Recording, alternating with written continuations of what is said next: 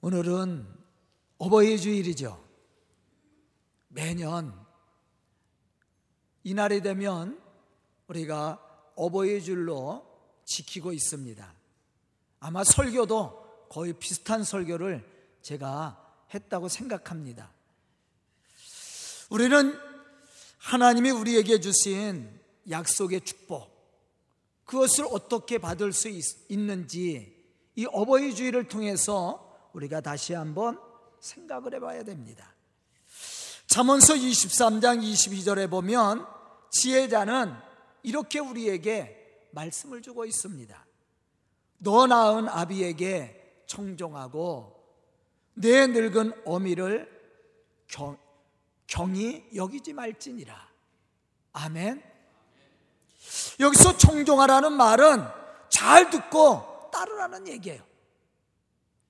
그리고 어긴다라는 말은 부모를 소홀히 생각하고 무시하는 그런 태도를 이야기하고 있습니다.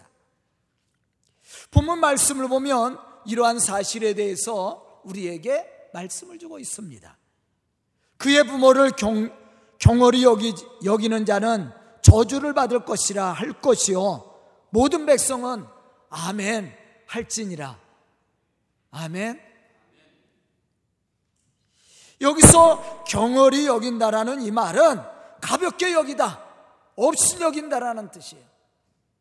즉 부모의 권위를 우습게 여기고 부모의 말씀에 불순종하는 모습을 얘기합니다. 이게 바로 불효입니다. 불효.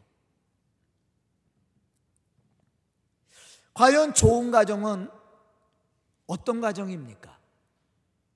여기서 좋은 가정은 부모님의 말씀에 귀를 기울이고 순종하는 데서부터 시작이 됩니다.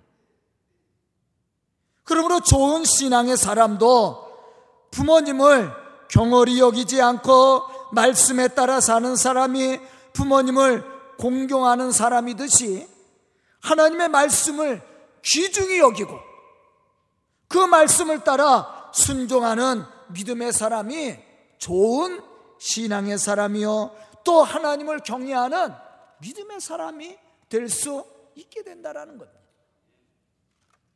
그렇다면 성도된 우리가 부모님을 공경해야 하는 이유가 어디에 있습니까? 이는 단지 윤리적이고 도덕적인 측면에서 부모님을 공경하는 것이 자식의 마땅한 도리이기도 하지만 성경에 보면 부모 공경을 이보다 더 높은 차원에서 우리에게 가르쳐주고 있다는 거예요. 에베소서 6장 1절로부터 3절에 보면 이렇게 말씀하고 있습니다. 자녀들아 주 안에서 너희 부모에게 순종하라. 이것이 옳으니라. 내 아버지와 어머니를 공경하라. 이것은 약속 있는 첫 계명이니 이로써 내가 잘 되고 땅에서 장수하리라. 아멘. 아마 어버이 주일날 이 에베소서 6장에 있는 이 말씀은 빠지지 않고 말씀 속에 들어가 있었을 거예요. 저만 그런 것이 아니라 아마 지금 어버이 주일을 지키는 모든 교회가 이 말씀에 대해서 이야기하고 있을 겁니다. 즉 부모를 공경하는 자가 하나님을 올바로 경외하는 믿음의 사람이 될 수 있음을 이 말씀 속에서 가르쳐주고 있습니다. 이 말씀을 보면 주 안에서 부모에게 순종하는 것이 옳다라고 얘기했어요. 여기서 옳다라는 말은 하나님과의 관계가 바로 세워졌다라는 얘기입니다. 다시 말하면 부모님을 공경하는 자가 하나님을 경외하는 자로서 그 믿음의 신앙을 갖추었다라는 얘기예요. 반면 부모를 공경하지 못하는 자는 하나님과 영적 신앙의 관계를 올바로 맺을 수 없음을 또 강조하는 내용입니다. 우리는 신앙생활하면서 중요한 것 한 가지를 기억해야 됩니다. 그것은 부모님과의 관계가 바로 이루어질 때 하나님과의 영적 신앙의 관계가 이루어질 수 있다라는 거예요. 만약 부모님을 거역하는 자가 있다면 그는 부모님에게만 거역하는 것이 아닙니다. 하나님을 거역하는 자예요. 곧 하나님과의 바른 영적 신앙의 관계를 우리가 올바로 맺기를 원한다면 부모님을 공경할 수 있는 믿음의 사람이 되어야 됩니다. 바로 그 사람이 하나님과의 영적 신앙의 관계를 올바로 맺을 수 있는 사람이에요. 그럼 우리가 하나님과 영적 신앙의 관계를 올바로 맺고 하나님의 약속하신 그 축복을 받으려면 어떻게 해야 됩니까? 말할 것도 없이 첫 번째는 부모를 공경하는 겁니다. 신명기 5장 16절에 보면 이렇게 말씀하고 있습니다. 너는 내 하나님 여호와께서 명령하신 대로 내 부모를 공경하라. 하나님이 무엇을 명령했어요? 부모 공경을 명령했어요.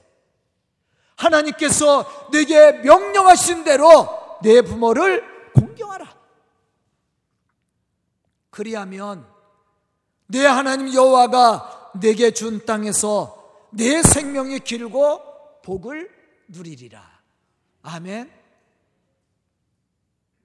출애굽기 20장 12절에 보면 하나님이 모세에게 십계명을 주실 때 우리가 땅에서 지켜야 될 첫 번째 계명에 대해서 이렇게 말씀을 했습니다. 내 부모를 공경하라. 그리하면 하나님 여호와께서 우리에게 준 땅에서 우리의 생명이 길리라. 하나님이 우리에게 주신 첫 번째 계명이 뭐예요? 부모 공경입니다. 아까 예배소서 6장 1절로부터 3절의 말씀 속에서도 분명히 우리에게 말씀해 주었죠. 이것이 첫째 되는 계명이니 네가 땅에서 잘되고 장수하리라. 아멘. 왜 하나님은 모세에게 십계명을 주실 때 우리가 세상에서 지켜야 될 첫 번째 계명으로 부모 공경을 들었을까? 그 이유는 부모를 공경하는 것이 첫 번째 계명이 된 것은 하나님의 뜻이기 때문에 그렇습니다. 또 거기에 하나님의 축복이 약속되어 있기 때문에 그렇습니다.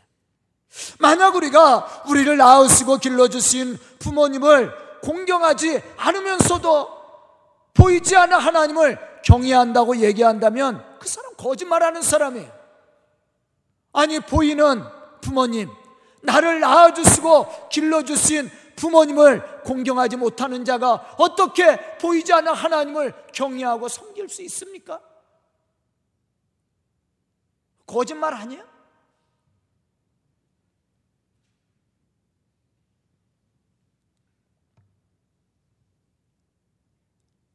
우리를 낳아쓰고 길러주신 부모님을 공경할 수 있는 사람이 하나님을 경외하는 사람이에요. 그래서 우리에게 주신 첫 번째 계명이 부모 공경입니다. 이것이 하나님이 우리에게 명령하신 첫 번째 계명이에요. 그것을 우리가 순종함으로 실천할 때, 또한 그러한 사명을 감당할 때 우리가 하나님을 영화롭게 할 수 있고 하나님이 우리에게 약속하신 그 은혜와 축복을 우리가 받을 수 있게 되는 겁니다. 오늘 본문 말씀 속에서 무엇을 말씀하시고 있습니까? 그의 부모를 경홀히 여기는 자는 저주를 받을 것이라 할 것이요 모든 백성은 아멘할지니라. 여기서 경홀히 여긴다라는 말은 앞에서도 말했듯이 가볍게 여기고 업신여기는 겁니다. 아니 부모를 업신여기는 자가 어떻게 하나님을 경외하고 하나님의 말씀에 따라 순종할 수 있습니까? 불가능한 일이에요 사실.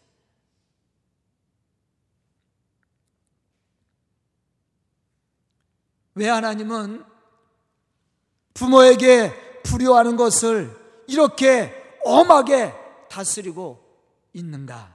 우리 생각해 봐야 됩니다.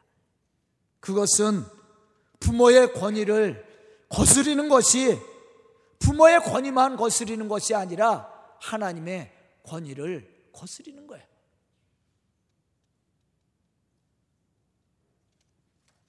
그러므로 부모를 공경하는 사람이 하나님을 경외하는 사람으로서 하나님이 약속하신 그 은혜와 축복을 누릴 수 있게 된다라는 것이죠. 저는 오늘 말씀을 듣는 우리 성도들이 부모님을 공경하는 그러한 믿음의 사람들로 하나님을 영화롭게 할 뿐만 아니라 하나님이 약속하신 그 은혜와 축복을 받고 누릴 수 있는 그러한 믿음의 성도들이 다 될 수 있기를 주의 이름으로 축원합니다. 두 번째, 우리가 부모님을 어떻게 공경해야 될까? 그걸 생각해 봐야 됩니다. 그것은 부모님의 마음을 기쁘고 즐겁게 해주면 됩니다. 그 마음을 흡족하게 해주시면 돼요. 아멘?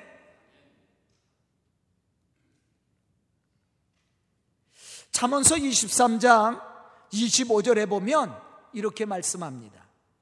내 부모를 즐겁게 하며 너를 낳은 어미를 기쁘게 하라.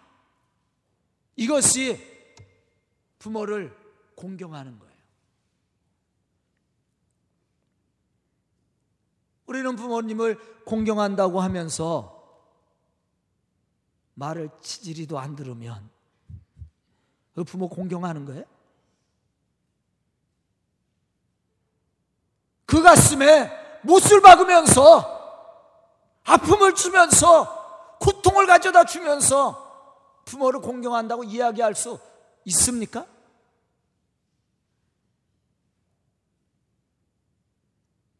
대단한 것을 하는 것이 아니에요. 부모님을 공경하는 모습은 그 마음을 흡족하게 해드리는 거야. 그냥 기쁘고 즐겁게 해드리는 거예요. 그것이 공경이에요. 우리 성도들이 저를 존경한다고 하면서 속썩여봐. 그거 공경하는 거예요? 존경하는 거예요?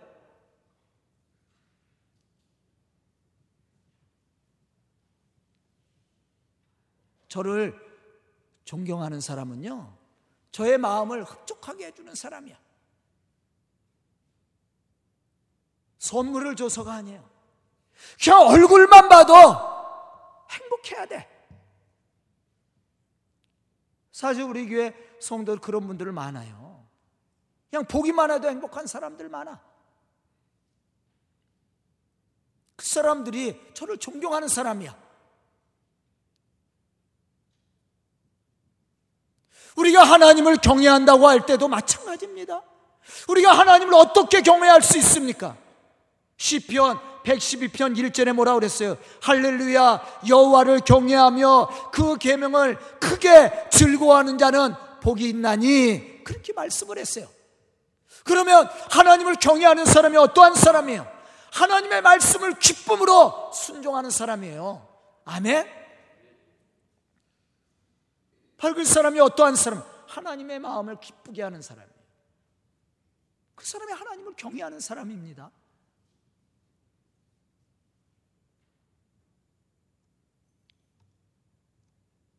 자식의 가장 기본적인 의무는 부모의 마음을 흡족하게 하는 일입니다.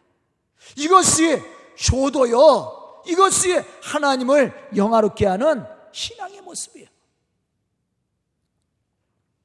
그럼 우리가 어떻게 부모님의 마음을 흡족하게 할 수 있습니까? 그것은 부모님의 말씀을 경홀히 여기지 않고 귀담아 들을 뿐만 아니라 기쁨으로 순종하는 겁니다. 아까 제가 이야기한 것처럼 시편 112편 1절에 있는 말씀처럼 하나님을 경외하는 자는 그의 계명을 크게 즐거워하는 자라고 그랬어요.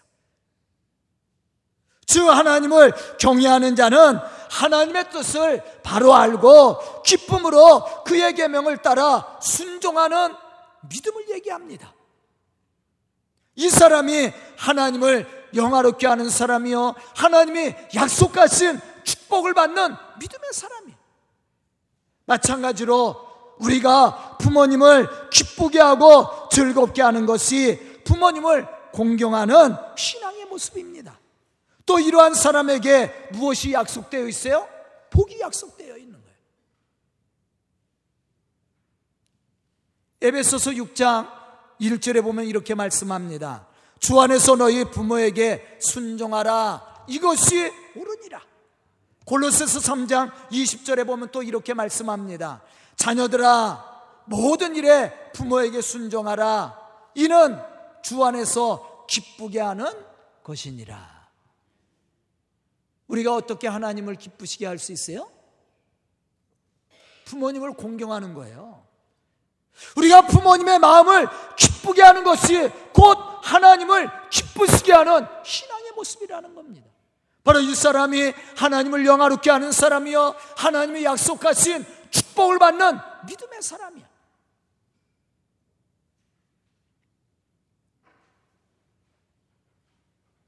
저도 우리 성도들이 저를 기쁘게 하면요, 그냥 자연적으로 축복의 기도가 나와.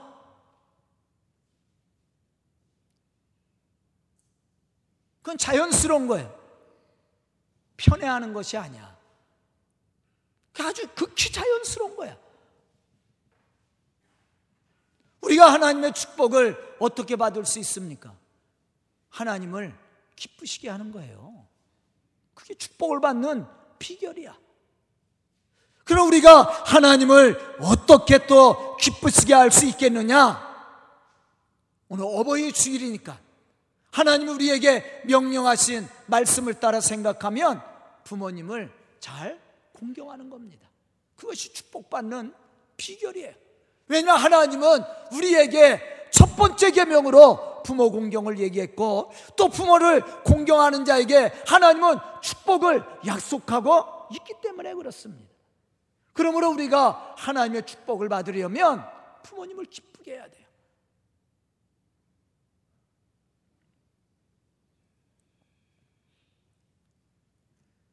세 번째, 우리가 이렇게 부모님을 공경할 때 하나님은 우리에게 무엇을 약속하고 있느냐는 겁니다. 바로 축복이죠.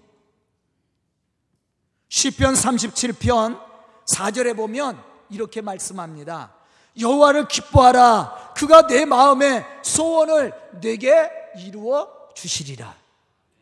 우리의 마음에 소원하는 것들을 이루려면 어떻게 해야 됩니까? 하나님을 기쁘시게 하면 돼요. 여호와를 기뻐하라, 그가 내 마음의 소원을 내게 이루어줄 거라고 말씀을 했어요. 다시 말하면 하나님을 경외함으로 하나님을 기쁘시게 하는 자의 소원을 하나님은 들으시고 응답하시고 이루어주시고 축복해 주신다라는 말이에요. 마찬가지로 우리가 우리의 부모님을 기쁘시게 할 때 하나님은 당신이 영광을 받은 것처럼 부모님을 공경하는 자에게 복을 주신다라는 거예요. 신명기 5장 16절에 보면 이러한 사실에 대해서 우리에게 말씀해주고 있습니다. 너는 내 하나님 여호와께서 명령한 대로 내 부모를 공경하라. 그리하면 내 하나님 여호와가 내게 준 땅에서 내 생명이 길고 복을 누리리라. 잠언서 4장 4절에 보면 지혜자는 이렇게 말합니다.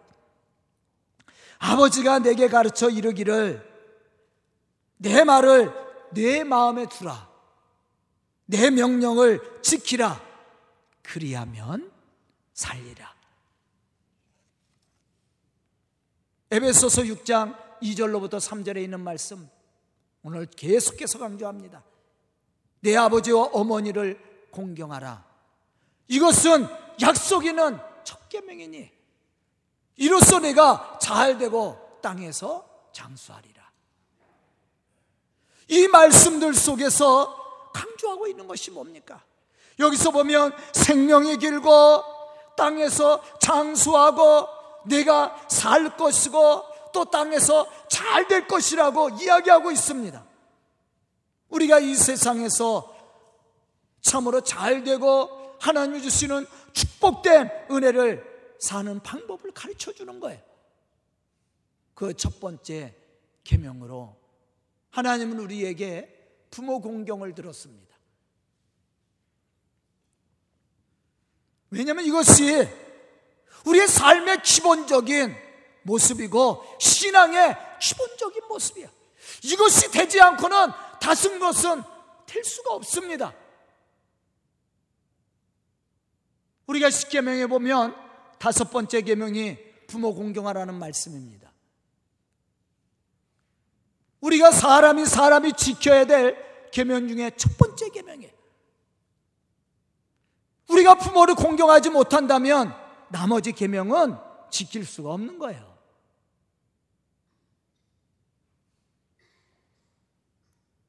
부모를 공경하는 자가 곧 하나님의 말씀에 순종하는 사람이고 하나님의 거룩한 뜻을 이루어가는 것이고 또 하나님의 말씀에 순종함으로 하나님의 복음의 역사를 이루어가는 사람이야.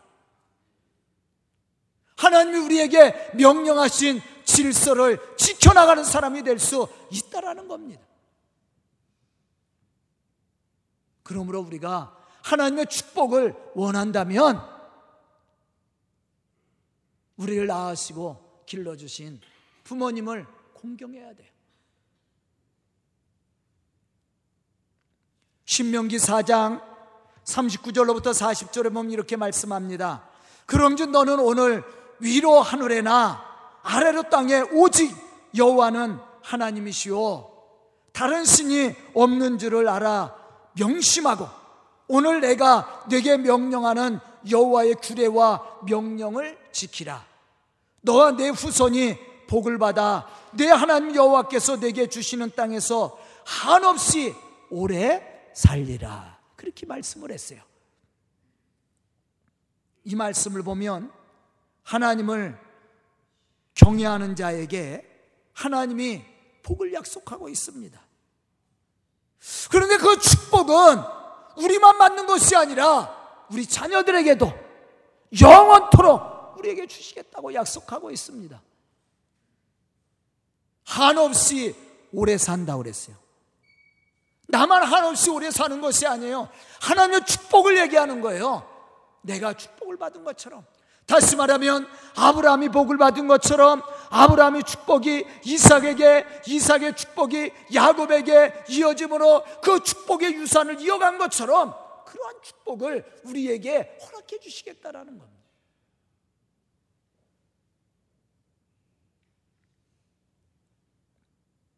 우리 자녀들을 위해서 얼마나 많은 희생과 헌신을 합니까?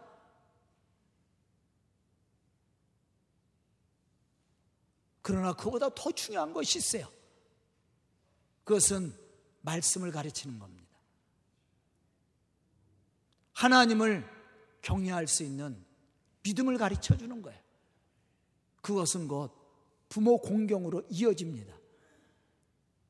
바로 그 사람이 복을 받는 사람이야. 모세는 1000대까지 복을 받을 거라고 이야기했습니다. 1000대라는 말은 숫자적인 개념이 아니에요. 영원이라고 해석할 수가 있습니다. 다시 말하면 부모님을 공경함으로 하나님을 영화롭게 하는 믿음의 사람은 영원토록 하나님이 약속하신 그 은혜와 축복을 받고 누리게 된다라는 겁니다. 저는 오늘 이 어버이 주일을 통해서 말씀을 듣는 우리 성도들이 이러한 믿음의 사람들이 되어서 부모님을 기쁘시게 하는 그러한 삶을 통해 하나님을 영화롭게 할 뿐만 아니라 하나님이 약속하신 이 축복을 받고 누릴 수 있는 그러한 믿음의 성도들이 다 될 수 있기를 주의 이름으로 축원합니다. 기도드리겠습니다. 은혜로우신 아버지 하나님, 감사와 찬송을 드립니다.